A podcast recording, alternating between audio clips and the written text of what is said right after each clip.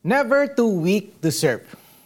Ano ba ang pakiramdam ng isang mahina at sakitin? Yung tipong laging kulang sa timbang o nanghihina ang katawan, sa kabila ng pag-aalaga mo sa sarili at pag-inom ng kung ano-anong vitamins at gamot, ay maririnig mo ang mga komentong tulad ng, Hmm? Payat mo naman? O, may sakit ka na naman? Worse, may magbibiro pa ng isang bulati na lang ang hindi pa pumipirma sa'yo. Ouch! Diba?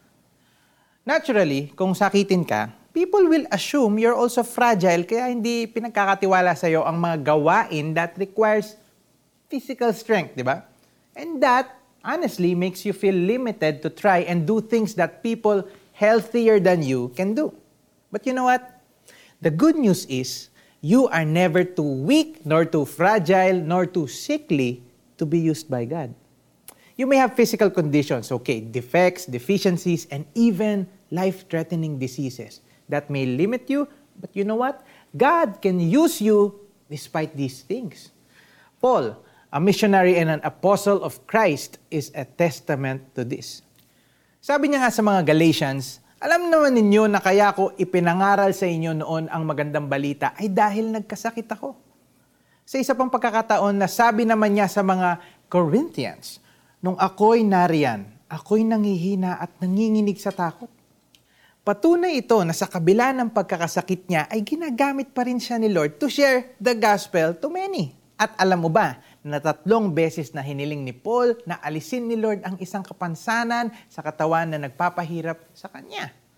Subalit ayon kay God, sabi niya, sapat ang biyaya niya at mararanasan ni Paul ang power ni God sa gitna ng kanyang kahinaan. My grace is sufficient for you. Kaya naman, sa kabila ng pagkakasakit at panghihina ng katawan, patuloy na nagpagal si Paul para sa pangangaral ng gospel. Hindi ito dahil sa sarili niyang kakayahan, kung hindi dahil sa kagandahang loob ng Diyos na nasa kanya. It is all by the grace of God. So kung nanghihina ka rin, kapatid, pray tayo. Lord, Marami akong bagay na nais gawin, subalit hindi ko magawa ang mga ito.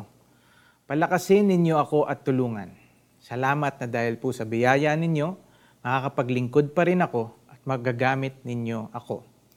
Ipinagkakatiwala ko sa inyo ang aking buhay araw-araw. In Jesus' name we pray. Amen. Application time. Ngayon, ilista ang mga strength mo. Tuwing nanghihina ka, balikan mo ang listahan at sabihin mo, Salamat po, Panginoon, sa biyaya ninyo.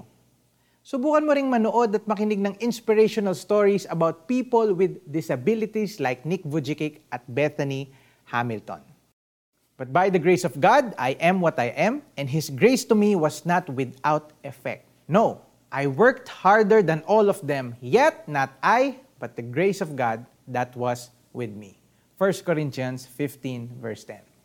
And this is Jerry Corseo telling you it cannot always be night.